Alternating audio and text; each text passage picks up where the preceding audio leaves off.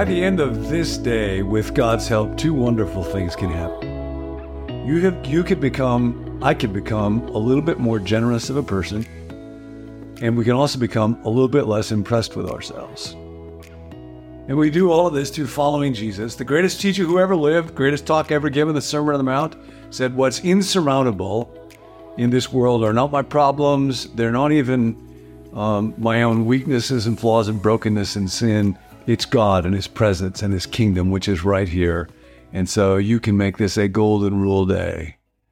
And we're looking now in Matthew, the sixth chapter. Jesus is talking about how to become a genuinely good person from the inside. And in particular, how to finally get free from the need to have other people approve of me and think about me. And he, he uses three examples when he's talking about this. In the ancient world, especially in Israel, people would try to impress other people with how devout they were.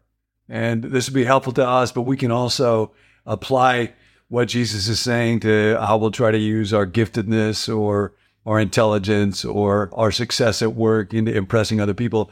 And he talks about the importance of secrecy, the, the value of secrecy.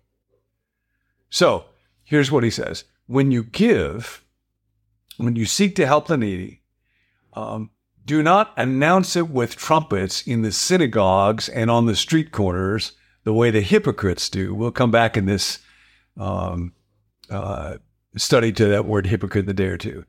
Uh, in order to be seen by other people. Truly, I tell you, they have their reward in full. Now, what's their reward? Well, their reward is to impress other people by seeing, uh, by being seen for how generous they are. And, and so they get it, and then they're just a little bit more enslaved to it next time around. But Jesus says, when you give, don't let your left hand know what your right hand is doing. And then, so that your giving may be done in secret, and then your heavenly Father who sees what is done in secret will reward you. Now, Jesus is uh, teaching something that is very, very revolutionary in the ancient world. There's a wonderful book by Peter Leithart called um, Gratitude An Intellectual History. And he talks about how in the ancient world, um, I think the definitive study on this about 100 years ago is by a cultural anthropologist named Mauss, Marcel Mauss. Uh, uh, the economy was um, dominated by the notion of gift giving, but not gifts as we often think about it today. Gifts always with a string attached. The way that it worked in the ancient world was that there would be a tight circle. There would be people that had more. In Rome, they were patrons or called benefactors. That was actually a title.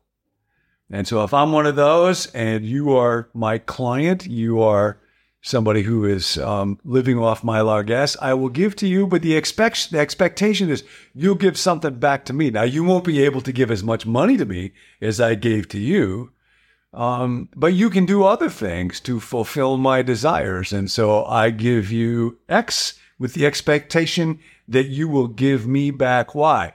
And there was in Latin a real simple saying around this I give that you may give to me. And now Jesus says, when you give, don't let it give this way. Don't, don't let it be this way. What happened in the Christian community was that this circle of reciprocity, which in the ancient world was always strategic. I want to get something from you, and so I'll give something in order to get something. Uh, it got expanded so that it begins with God. Now, Every good and perfect gift comes from above, from the Father of all lights, James says. So take a moment right now and think about what has God given you? Uh, often in the black church, there'll be a kind of an exercise of gratitude. I thank God that you woke me up this morning and you put shoes on my feet, clothes on my back, food on my table. I was in my right mind. What gift do I have that I wasn't given by God? So gratitude exists. But now, uh, unlike in the ancient world, it's not about paying somebody back, a patron. It's gratitude to God.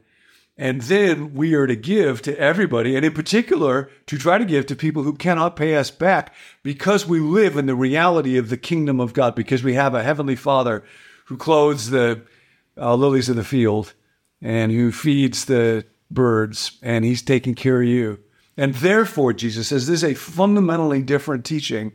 Freely you have received, freely give. Now, this was so different in the ancient world. This is part of what Peter Leithart writes. This, I'm not making this up. Jesus says, when you give, don't announce it with trumpets. That's, you know, kind of a funny thing to say. This is what Leithart says.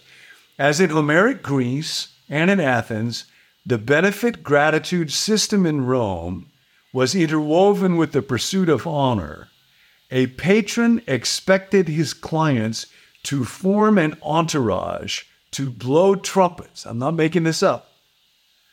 And shout his praises as the patron passed through the streets of Rome. And Jesus is saying, now a whole different way to do life. Um, live in gratitude with God who has given everything freely to you, and then give but it can be so tempting to be impressed with myself when I'm giving or to want to have other people be impressed with me.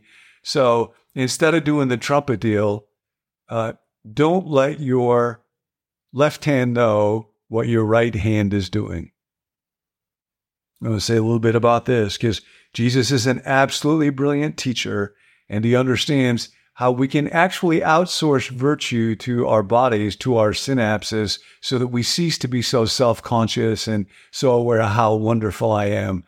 Um, it is possible for your left hand not to know what your right hand is doing, and this comes through practice or disciplines or exercises, whatever word you want to use to describe it. Um, I'm sitting at a piano right now, and I took lessons from Mrs. Beyer for many years as I was growing up, and I had to practice scales. And when you practice scales, as you know, if you ever took piano lessons, then you start playing, and there's uh, one, two, three, and then you got to make your thumb go under the third finger, and it goes on up four more fingers, and then the thumb goes under again. That's how the right hand works. Left hand, you start, and you go up the first five fingers, and then the third finger's got to go up again, and then the fourth finger, and then you try to put them together. But it's really hard when you're doing it at first because you got to think about what the right hand is doing and what the left hand is doing. But here's the thing. If you keep practicing, eventually the left hand forgets. The left hand forgets what the right hand is doing. After a while, it doesn't even know anymore. And it stops thinking, oh man, how hard I'm working at this and what a remarkable hand I am to be able to make it. There is just freedom. The left hand forgets. That's the beauty of what happens when we outsource what it is that we're doing to our bodies and synapses get formed. God made us this way. And so the invitation today now is to practice generosity so that eventually, one of the things that Bonhoeffer says about goodness, um, uh, genuine goodness is never impressed by itself. Genuine goodness always has a self forgetful quality to it. And so when you practice generosity today and you don't let anybody know about it, you don't tell anybody about it, you don't blow the trumpet for it, what happens is then I learn I can live without other people's approval and it looks a little less self conscious to me. And my left hand starts forgetting what it is that my right hand is doing. And that's when the music comes. That's when there's freedom. And then there can be the joy of being helpful. So the question today is number one, um, how has God blessed me just to be aware in this moment right now? I get to do this. I get to talk into this camera to you in the fellowship of the withered hand and be part of a little community and, and use my mind and study great stuff and talk about things that I love to talk about try. I get to do that. That's a gift with people that I love because God has been so good to me. And then what can I do for another person? I think of a friend of mine who's just a very generous guy. And it's never impressive to him. He never says, Wow, wash my hands while I play this scale. He just invited another guy who's a real good friend. Why don't you come be with me? I've already bought you a ticket. There's just this generosity, and it never looks extraordinary to him. And, and that's life in the kingdom. See, that's goodness that surpasses the scribes and the Pharisees. So today, do somebody a favor. Buy somebody some groceries let somebody go ahead of you. Go online with Compassion International or World Vision or somebody and send a gift someplace in the world, Doctors Without Borders, someplace where there is a great need right now. Buy somebody flowers and just leave them at their house or at their desk. Give somebody help at work without letting them know that you were going to do it. Run an errand for somebody. write an email to somebody. And today, uh, th- th- this invitation, you know, during the Lenten season, almsgiving is the old word for it, but it's just generosity with your time and with our energy, uh, with our help for other people. It's just two real simple things today. Um, how can I give? And then how can I keep it a secret?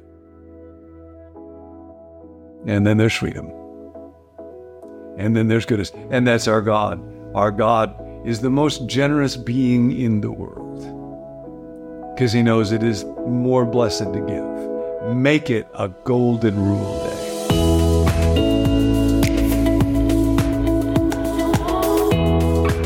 You've been listening to Become New with John Ortberg, where you can receive 10 minutes of daily teaching about the person you're becoming. If you like what you're hearing, you can head on over to our website, becomenew.com, where John has over 700 10 minute teachings on the person you're becoming, cataloged in 20 different series covering a range of topics you might be interested in. If you'd like to receive the emails that go along with each episode that include extra resources and discussion questions, you can let us know at becomenew.com slash subscribe. Lastly, if you have a prayer request, there's a team of us who meet each weekday to pray for listeners just like yourself. You can send your specific request to us at the number 855 888 0444. I'm glad you're here, and we'll catch you next time.